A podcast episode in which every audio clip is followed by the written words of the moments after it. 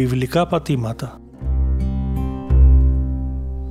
Μια εκπομπή νοεράς παρουσίας στον χρόνο και τον χώρο της Αγίας Γης,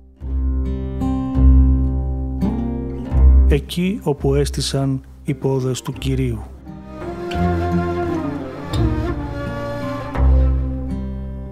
Παρουσιάζει ο πρωτοπρεσβύτερος Σπυρίδων Λόντος.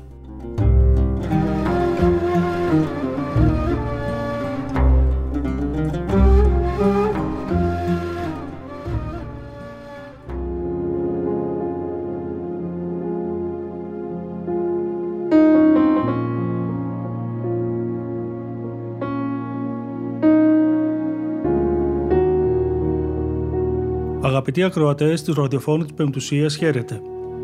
Σας καλωσορίζουμε για μία ακόμα φορά στην εκπομπή μας Βιβλικά πατήματα και σας ευχόμαστε καλή ακρόαση.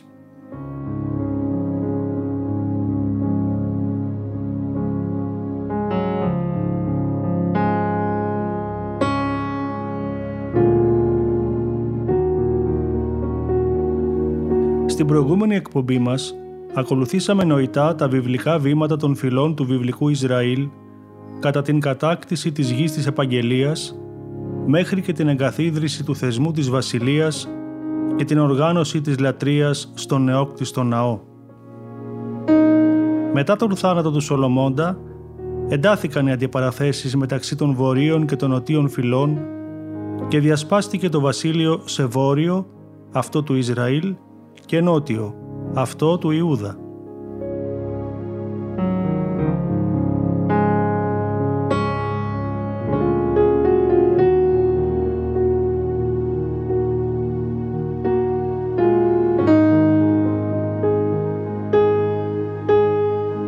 Ο επιστρέψας από την Αίγυπτο Ιεροβοάμ ανέλαβε βασιλιάς του Βορείου Βασιλείου, ενώ ο Ροβοάμ του Νοτίου. Την εποχή αυτή, όπως μαρτυρούν και οι εξωβιβλικές πηγές, εισβάλλει στην Παλαιστίνη ο Φαραώ Σουσακίμ και ο Ροβοάμ αναγκάζεται να πληρώσει φόρο υποτελείας στον Αιγύπτιο εισβολέα, προκειμένου να διασώσει την πρωτεύουσα του βασιλείου του.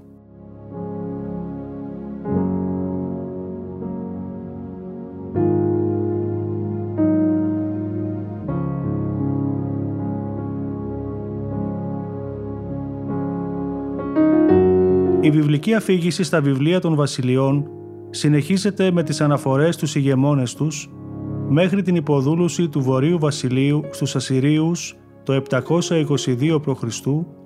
και την καταστροφή της Σαμάριας, καθώς και την υποταγή του Νοτίου Βασιλείου στους Βαβυλωνίους το 586 π.Χ. και την καταστροφή της Ιερουσαλήμ από τον Ναβουχοδονόσορα.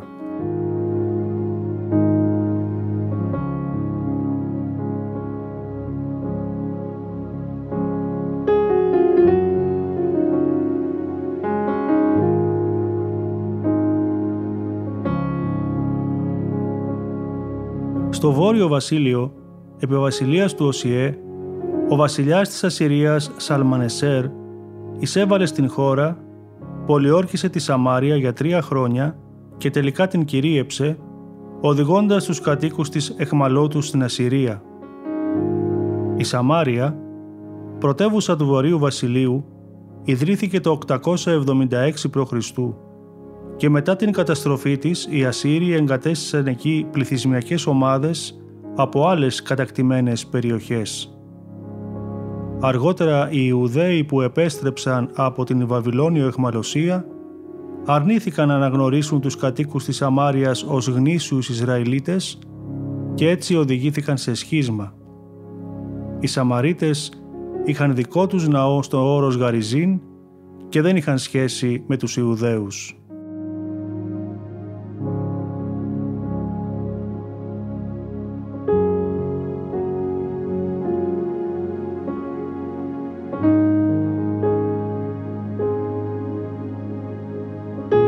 Η Ασσυρία ήταν χώρα του άνω ρου του ποταμού Εφράτη, στο σημερινό Ιράκ. Από τον 10ο μέχρι τον 6ο αιώνα π.Χ. κατέστη η μεγάλη δύναμη της ευρύτερης περιοχής, επεκτείνοντας την κυριαρχία της μέχρι τη Μεσόγειο, και ασκώντας με απάνθρωπη σκληρότητα μια επιθετική πολιτική. Γύρω στο 600 π.Χ. το κράτος των Ασσυρίων καταλύθηκε από τους Βαβυλώνιους.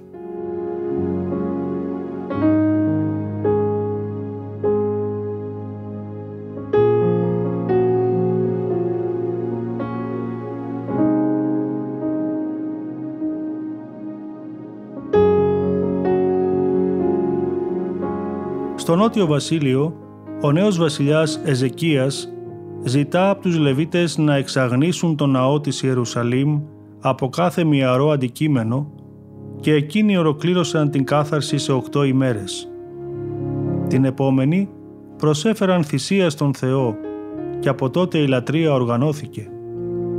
Όταν ο βασιλιάς της Ασσυρίας Σεναχερίμ προσπάθησε να καταλάβει την Ιερουσαλήμ, η προσευχή του προφήτη Ισαΐα έσωσε την πόλη.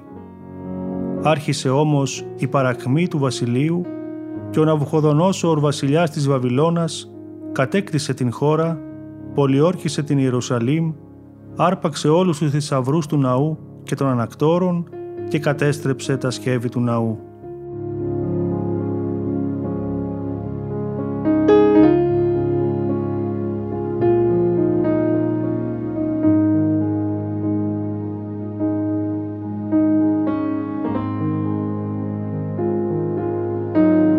Οδήγησε στην αιχμαλωσία όλους τους κατοίκους της πόλης, τους άρχοντες, τους πολεμιστές, τους τεχνίτες, 10.000 αιχμαλώτους, αφήνοντας την πόλη μόνο τους φτωχούς. Ο πληθυσμός του νοτίου βασιλείου μετακινήθηκε υποχρεωτικά στη Βαβυλώνα και μόνο ένα μικρό μέρος παρέμεινε στην Παλαιστίνη.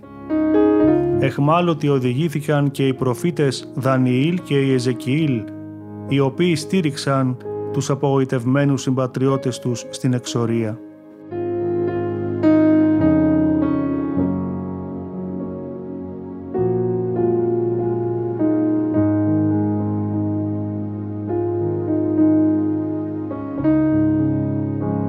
Η νέα κοινωνία είναι η κοινωνία της βαβυλωνιακής αιχμαλωσίας που προσπάθησε να επιβιώσει, να απελευθερωθεί και να επιστρέψει από την Περσία στην Παλαιστίνη.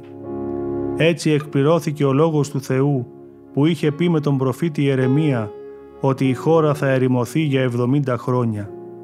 Ο ίδιος παρέμεινε στη χώρα αυτή και στη συνέχεια κατέφυγε στην Αίγυπτο.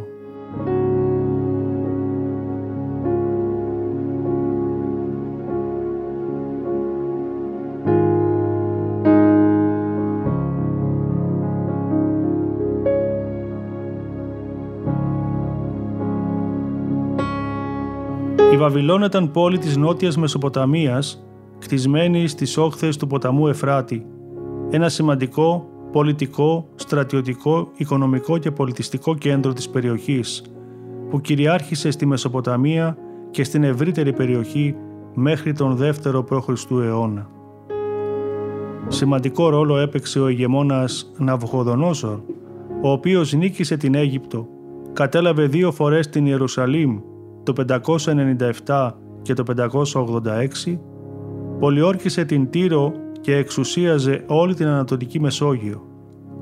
Το 539 τα Ιεροσόλυμα κατακτήθηκαν από τον βασιλιά των Περσών Κύρο και το 332 από τον Μέγα Αλέξανδρο.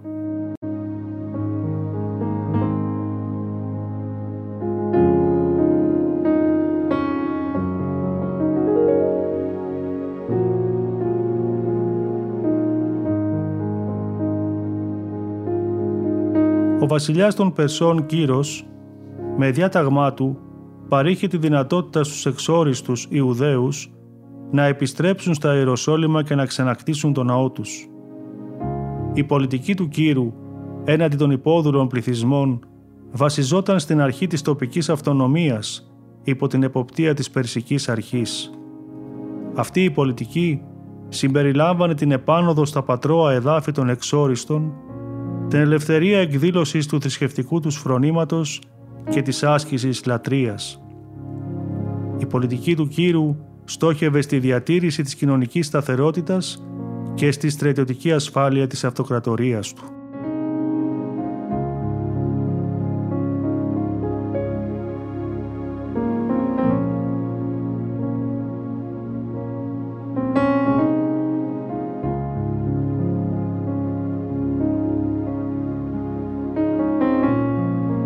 Επικεφαλής των Ιουδαίων τέθηκε από την Περσική αρχή ως Ασαβασάρ και οι αρχηγοί των φυλών που βρισκόταν αιχμάλωτοι μαζί με τον λαό άρχισαν να επιστρέφουν στα Ιεροσόλυμα με τη συνοδεία των υπέων του βασιλιά Δαρίου.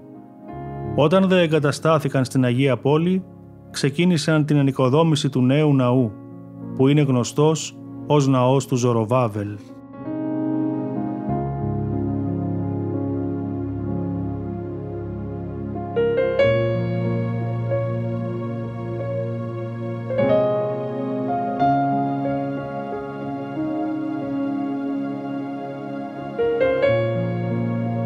Όταν λοιπόν οι πρώτοι παλαινοστούντες επέστρεψαν από τη Βαβυλώνα, αξιοποιώντας το δικαίωμα που τους δόθηκε με το διάταγμα του Κύρου, αντιμετώπισαν το λαό της χώρας με επιφύλαξη, επιδεικνύοντας περιφρόνηση και αποκλείοντάς τον από τα νόμιμα δικαιώματα στη νέα κοινότητα.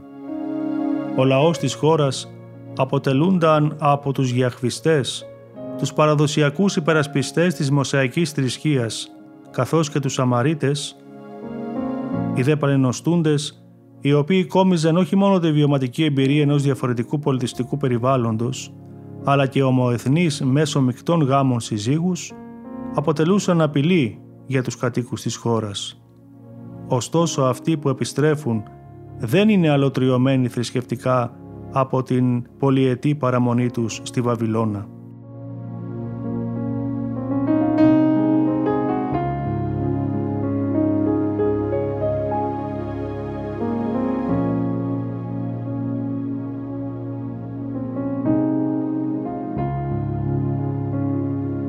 Η ανοικοδόμηση του ναού άρχισε το 537 π.Χ.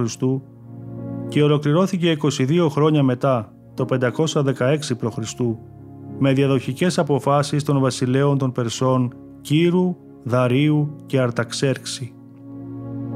Ο Ιώσιπος μνημονεύει ότι ο ναός αυτός ήταν μικρότερος σε διαστάσεις από τον πρώτο ναό του Σολομώντα. Όταν το 169 π.Χ. ο Αντίοχος ο Δέλτα ο Επιφανής αφαίρεσε τα σκεύη του ναού και προσέφερε θυσία στο Δία, οι Μακαβαίοι απεκατέστησαν το θυσιαστήριο. Το ναό του Ζοροβάβελ κατέστρεψε ο Ηρώδης το 20 π.Χ. για να οικοδομήσει ένα νέο, τρίτο κατά σειρά ναό που έμεινε γνωστός με το όνομά του.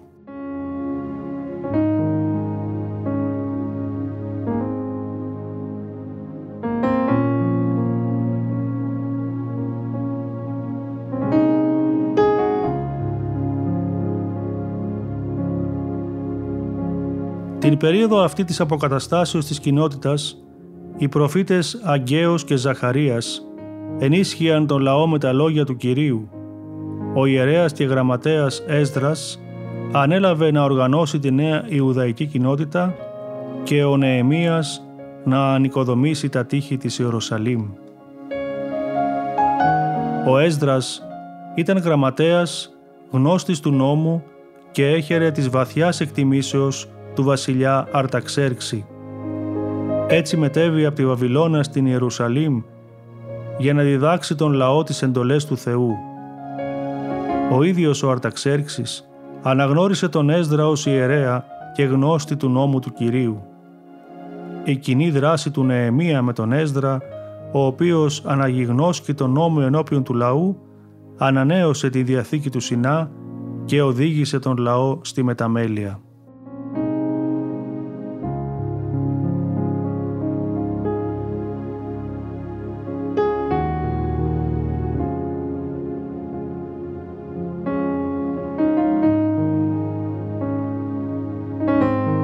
Ο κυβωτός της Διαθήκης, η οποία θεωρείται ο θρόνος του Γιαχβέ και ταυτιζόταν στα μάτια του κάθε Ισραηλίτη με την παρουσία του στο Άγιο των Αγίων του Ναού του Σολομώντα, χάθηκε μετά την καταστροφή της Ιερουσαλήμ και του Ναού από τους Βαβυλωνίους το 586 π.Χ.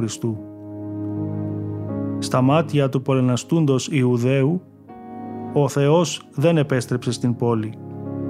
Η επιστροφή του πραγματοποιείται πλέον μέσω του νόμου που κομίζει ο Έσδρας.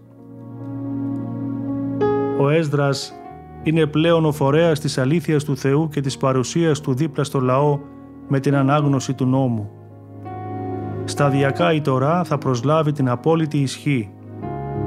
Οι ιερείς οι οποίοι οφείλουν να τηρούν πιστά τις επιταγές του, να τον διδάσκουν και να τον ερμηνεύουν, θα καταστούν τα επόμενα έτη οι αποκλειστικοί υπηρέτες και φορείς της αλήθειας του Θεού.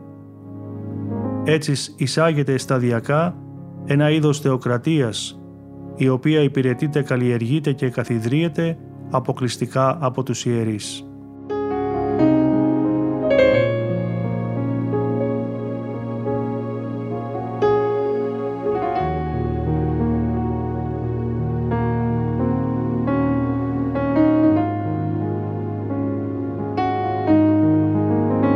Ο Έσδρας καθίσταται κατά μία έννοια ο νέος Μωυσής, ο νέος κομιστής του νόμου του Θεού. Η συγκέντρωση του λαού στην Ιερουσαλήμ, η ομολογία των αμαρτιών του και η σύναψη διαθήκης για την τήρησή του παραπέμπουν σε αντίστοιχες ενέργειες του Μωυσή. Η νέα αφετηρία του Ισραήλ, μετά την απάνοδό του από την εξορία της Βαβυλώνας, προσομοιάζει με την αντίστοιχη περίοδο της παραμονής στην έρημο και της λήψεως του Δεκαλόγου. Ο συντάκτης του βιβλικού κειμένου επιλέγει τον Έσδρα ως το πρόσωπο το οποίο έρχεται να υπερτονίσει τη σημασία του νόμου του Μωυσή, την ακλόνητη διαχρονική ισχύ του και τη βάση για τη δημιουργία μιας ανανεωμένης θρησκευτικής έκφρασης.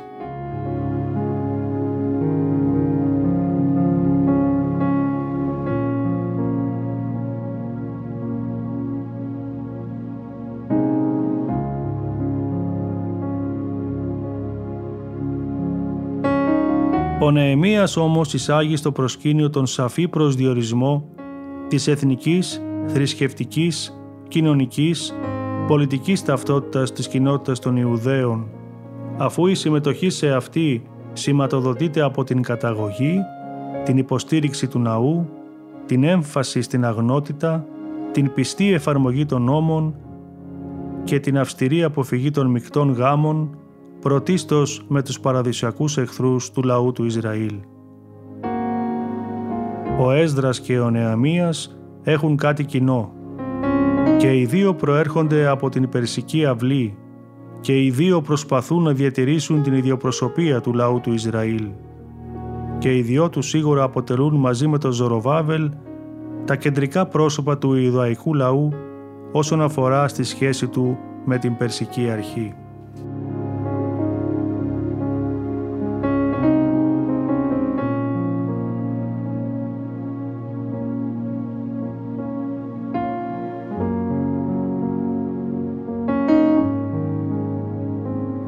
Οι προφήτες Ιεζεκιήλ και Ιερεμίας χρησιμοποιούν τον όρο πρεσβύτεροι όταν αναφέρονται στους ηγέτες και καθοδηγητές των εξόριστων Ισραηλιτών. Οι πρεσβύτεροι εξακολουθούσαν να διαδραματίζουν ρόλο και μετά την παλινόστηση των εξόριστων στην Ιουδαία. Αυτοί, από κοινού με τον εκάστοτε κυβερνήτη διοικητή, ήσαν οι ηγέτες του λαού.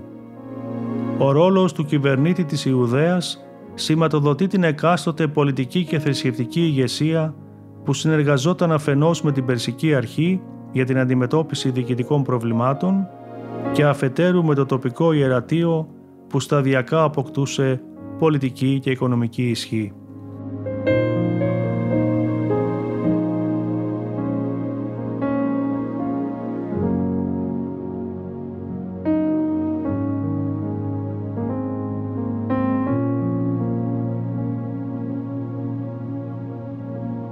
Πληροφορίες σχετικά με την ιστορία της Βαβυλώνας αλλά και για τις Ιουδαϊκές κοινότητες της Διασποράς στην Αίγυπτο κατά την Περσική περίοδο κυριαρχίας συνάγονται από πηγές οι οποίες κατά το μάλλον Ιήτων δύνανται να διαφωτίσουν τον τρόπο με τον οποίο καταγράφονται τα γεγονότα από τις βιβλικές διηγήσεις.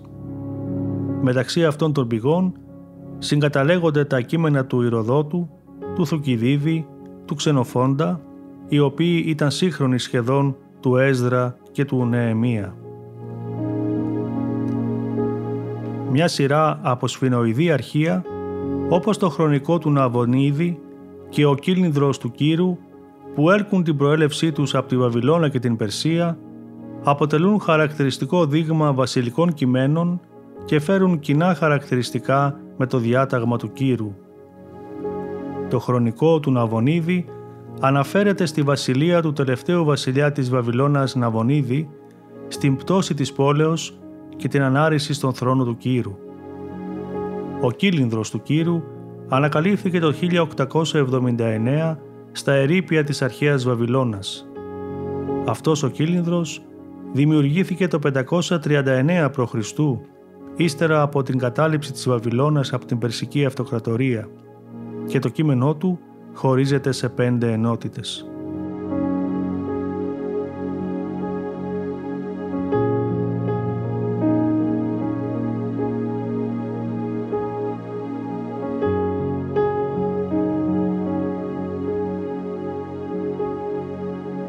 Στην πρώτη ενότητά του αναφέρεται με αποξωτικούς όρους ο προηγούμενος βασιλιάς της Βαβυλώνας Ναβονίδης και παρουσιάζεται ο Κύρος ως συγγενής του θεού Μαρδούκ. Στη δεύτερη ενότητα αναφέρεται με λεπτομέρεια το γενεαλογικό δέντρο του Κύρου, η βασιλική του τίτλη, καθώς και η ειρηνική είσοδός του στη Βαβυλώνα. Στην τρίτη ενότητα παρουσιάζεται η πολιτική του Κύρου για την ανοικοδόμηση της Βαβυλώνας.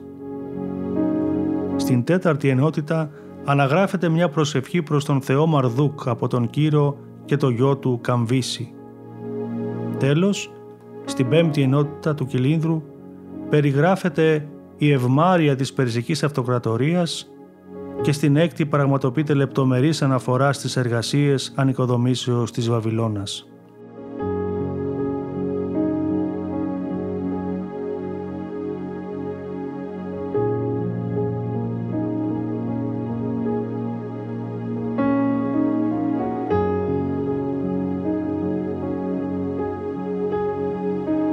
Αραμαϊκά κείμενα, τα οποία ανακαλύφθηκαν κυρίως στην Αίγυπτο, δίδουν πληροφορίες για περσικές και ιουδαϊκές κοινότητες που αναπτύχθηκαν εκεί, με χαρακτηριστικότερη περίπτωση τα χειρόγραφα της Ελεφαντίνης.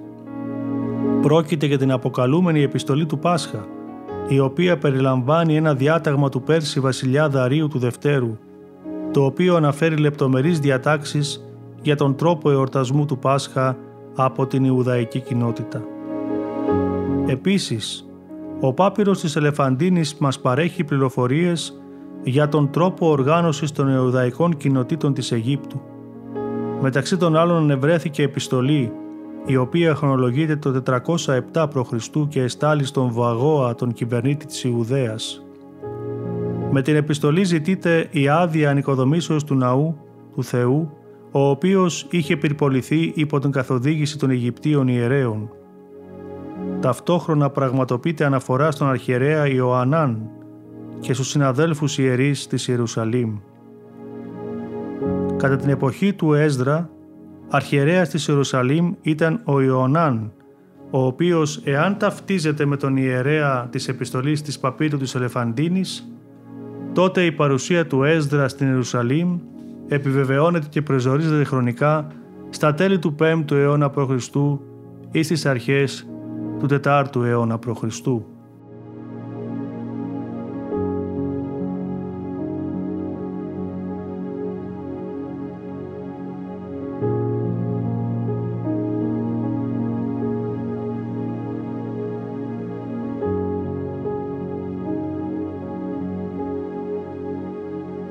Η καταστροφή των δύο βασιλείων ήταν το αποτέλεσμα της αποστασίας των ηγεμόνων τους από το Θεό και της καταπάτησης των όρων της Διαθήκης. Ο Θεός είχε προειδοποιήσει τους κατοίκους των δύο βασιλείων να αφήσουν τον κακό τρόπο ζωής τους και να τηρήσουν τη Διαθήκη, τον νόμο, τις εντολές και τα προστάγματά του, όπως τα γνωστοποίησαν σε αυτούς οι προφήτες. Ο λαός όμως τα απέρριψε, προσκύνησε κύβδηλους θεούς, κατασκεύασε λατρευτικές στήλες και χρυσούς μόσχους, ασχολήθηκε με τη μαγεία και την μαντεία.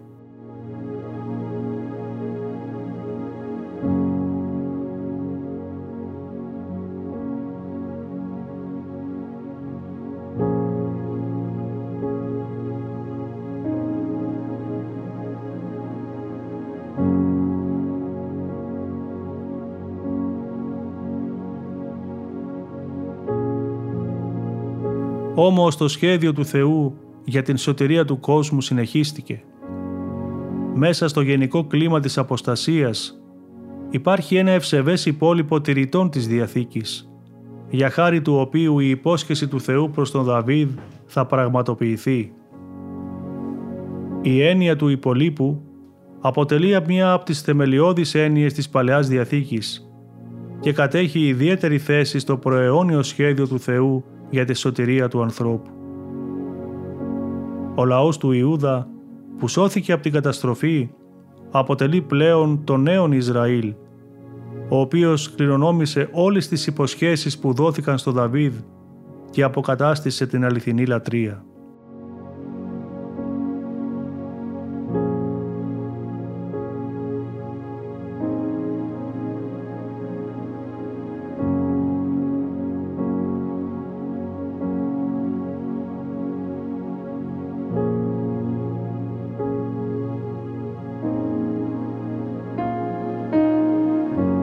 Οι προφήτες διαδραμάτισαν σημαντικό ρόλο στο βιβλικό Ισραήλ κατά την προεχμαλωσιακή, εχμαλωσιακή και μετά εχμαλωσιακή περίοδο.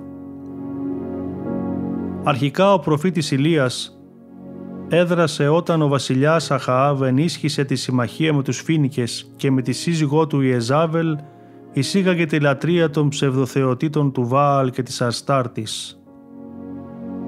Προς τιμή τους οικοδόμησε ναό, στον οποίο προσέφεραν και λατρευτικές υπηρεσίες. Η αποστασία του λαού και η προσκύνηση των ομοιωμάτων του Βάαλ προκάλεσαν τη θεϊκή παρέμβαση. Ο προφήτης Ηλίας ζήτησε από το βασιλιά να συγκεντρώσει το λαό στο όρος Κάρμιλος για να επιλέξουν μεταξύ του αληθινού Θεού και του ψευδοθεού Βάαλ. Προκαλεί τους 450 ψευδοπροφήτες να προσευχηθούν να στείλει ο Θεός τους φωτιά για τη θυσία. Όταν αυτοί αποτυγχάνουν, τότε με την προσευχή του Ηλία ο Θεός στέλνει φωτιά και ανάβει το θυσιαστήριο, με αποτέλεσμα τη μεταστροφή του λαού και τη θανάτωση των ψευδοπροφητών. Η προσωρινή αυτή νίκη του Ηλία είχε ως αποτέλεσμα να εκδιωχθεί και να περιπλανάται στην έρημο, όπου ο Θεός δια του αγγέλου του εξασφάλιζε τροφή και νερό για τη σωτηρία του. Αφού έφτασε στο όρος Χορίβ, ο προφήτης Ηλίας εμφανίστηκε σε αυτόν ο Θεός και τον πρόσταξε να επιστρέψει προς την οδό Δαμασκού, όπου θα χρήσει προφήτη τον Ελισαίο.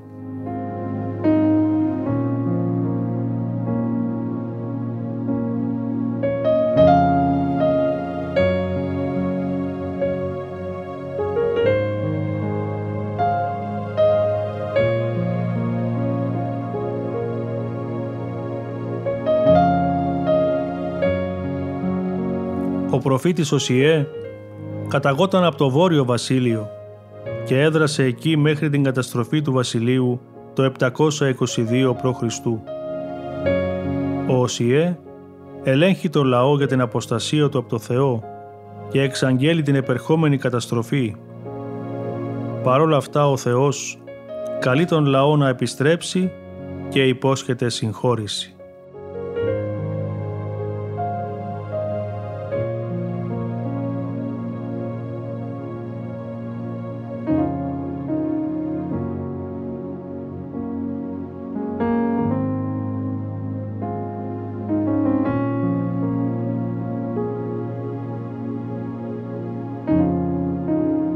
Ακολουθεί ο προφήτης Αμώς, ο οποίος έδρασε την εποχή των θρηαβευτικών πολέμων του λαού του Ισραήλ κατά των Αραμαίων. Η δράση του στο Βόρειο Βασίλειο συμπίπτει με μια περίοδο κατά την οποία η εξασθένηση της ασσυριακής δύναμης έδωσε στη χώρα τη δυνατότητα για οικονομική ανάπτυξη. Ο Αμώς κατακρίνει τις κοινωνικές, ηθικές και θρησκευτικές παρεκτροπές του λαού, δηλαδή την άνηση κατανομή του πλούτου, την καταπίεση των φτωχών και την πτώση των ηθικών αξιών, και αναγγέλει την επερχόμενη κρίση του Θεού και την καταστροφή του Ισραήλ. Παρά τις μεσιτείες του προφήτη, ο λαός παραμένει δέσμιος της αμαρτίας και η επερχόμενη τιμωρία του είναι βέβαιη. Αυτή η τιμωρία του θα εκδηλωθεί με πόλεμο και εξορία.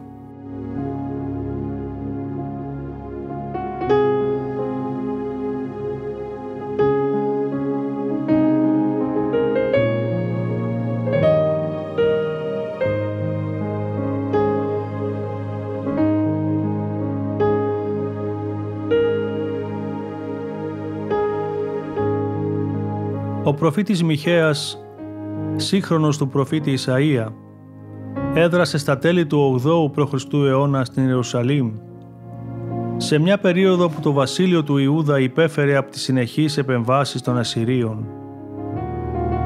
Ο Μιχαίας στρέφεται εναντίον των πνευματικών ηγετών του λαού και κυρίως των ψευδοπροφητών. Η ιδωλολατρία και η ηθική κατάπτωση θα οδηγήσουν στην καταστροφή της Σαμάριας και στην πολιορκία της Ιερουσαλήμ.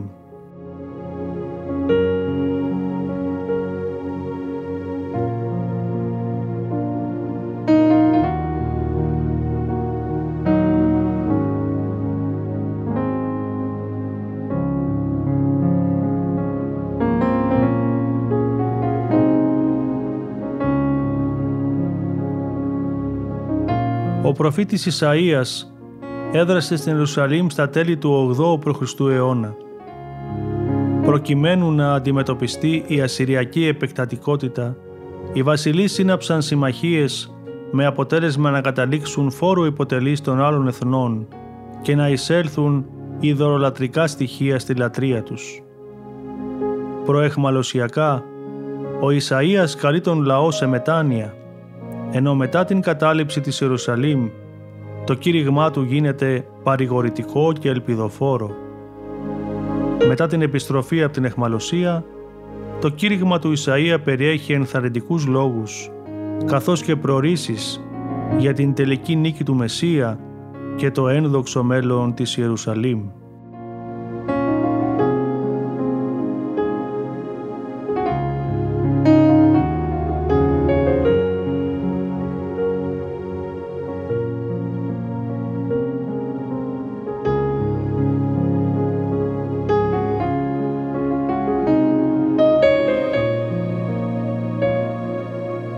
Ο προφήτης Σοφωνίας έδρασε επί βασιλείας του βασιλιά του Ιούδα Ιωσία περί το 630 π.Χ. σε μια περίοδο που κυριαρχούσε ακόμα η ιδωλολατρία που εισήγαγε στη χώρα ο βασιλιάς Μανασής. Ο Σοφωνίας αναφέρεται στο θέμα της ημέρας της κρίσεως του Κυρίου, επαγγέλλεται τη σωτηρία και τον θρίαβο της ανακαινισμένης από την παρέμβαση του Θεού Σιών.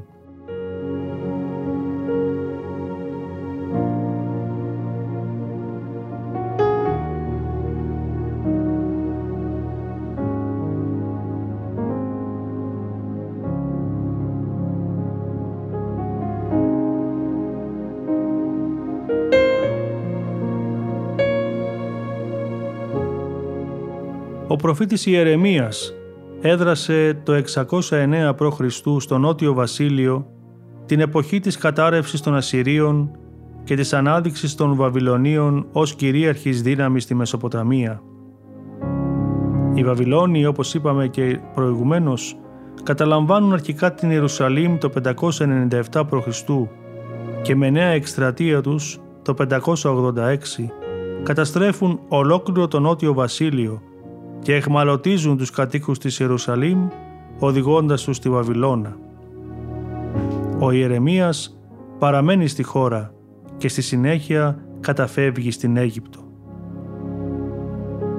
Η προφητική του δραστηριότητα διακρίνεται σε τρεις περιόδους. Στην πρώτη περίοδο, η οποία αρχίζει με τη μεταρρύθμιση του Ιωσία το 622 π.Χ., ο προφήτης αντιτίθεται στο θρησκευτικό συγκριτισμό και την ηθική διαφθορά του λαού. Στη δεύτερη περίοδο, η οποία εκτείνεται μέχρι τον θάνατο του Ιωσία το 609 π.Χ., ο Ιερεμίας προσπαθεί να εδραιώσει τη μεταρρύθμιση του βασιλιά. Τέλος, στην τρίτη περίοδο, η οποία τερματίζεται με την καταστροφή της Ιερουσαλήμ από τους Βαβυλωνίους το 586, ο προφήτης διαφωνεί με την φιλοαιγυπτιακή πολιτική του βασιλιά Ιωακίμ και τις επιλογές του Σεδεκία. Έτσι, ο προφήτης Ιερεμίας φυλακίζεται και προαναγγέλει την υποδούλωση του βασιλείου του Ιούδα, την πτώση της βασιλείας, την αποκατάσταση του λαού και της Διαθήκης, την έλευση του ιδανικού βασιλιά, δηλαδή του Μεσσία, ο οποίος θα φέρει δικαιοσύνη στη γη.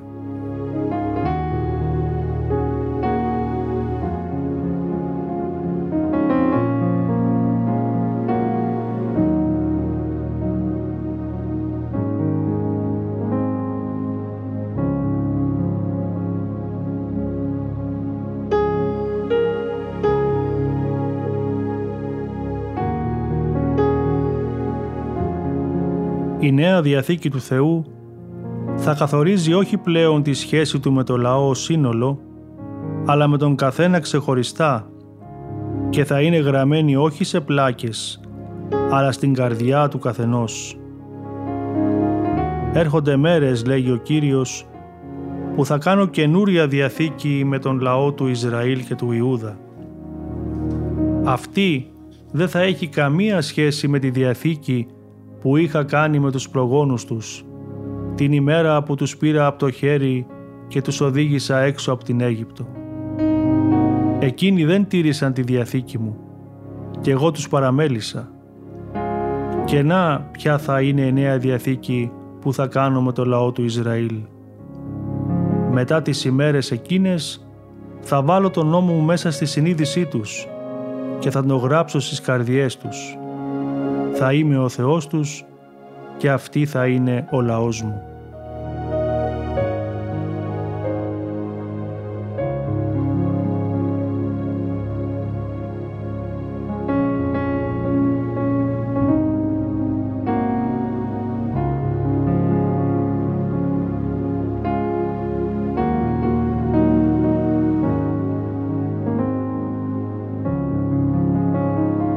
Τη σύναψη αυτής της Νέας Διαθήκης θα επιβεβαιώσει ο ίδιος ο Χριστός κατά την τέλεση του μυστικού δείπνου. Ας θυμηθούμε και στο σημείο αυτό τι λέγει ο Απόστολος Παύλος στην προς Εβραίους επιστολή του. «Μαρτυρεί δε ημίν και το Πνεύμα το Άγιον.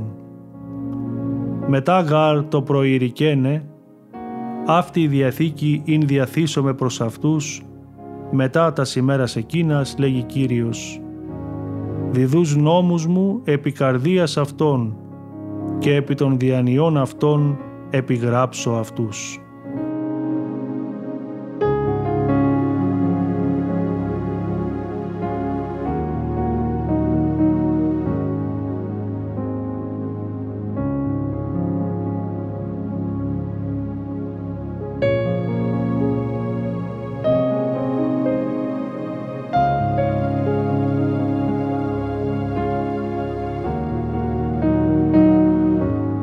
Τέλος, ο προφήτης Ιεζεκιήλ, ο οποίος έζησε και έδρασε στην ίδια εποχή με τον Ιερεμία και οδηγήθηκε αιχμάλωτος στην Βαβυλώνα, εξαγγέλει αρχικά την καταστροφή της Ιερουσαλήμ και έπειτα στηρίζει και παρηγορεί τους απογοητευμένους συμπατριώτες του για να τους προετοιμάσει για τη νέα επέμβαση του Θεού και την αποκατάσταση του Ιούδα.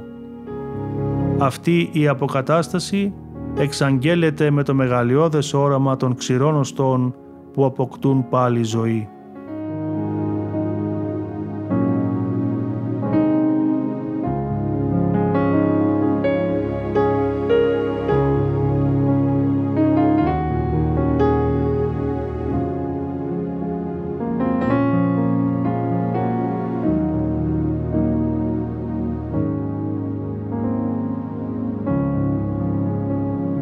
Το κήρυγμα των προφητών, το οποίο έχει εσκατολογική διάσταση, εμπεριέχει πλήθος νοημάτων και ενιών.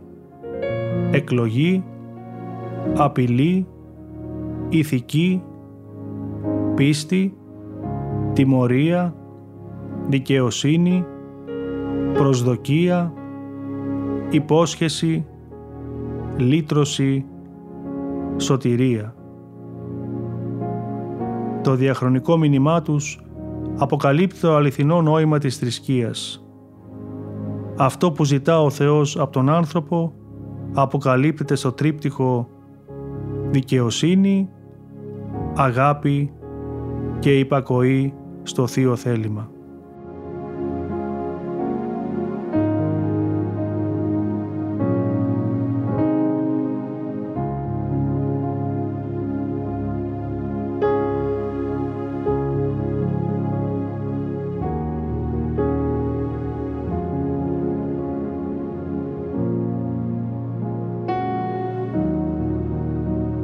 Αγαπητοί μας ακροατές, σας ευχαριστούμε που συμμετείχατε μαζί μας στο νοητό αυτό ταξίδι στην Αγία Γη και τη βιβλική ιστορία της μέσω της εκπομπής μας.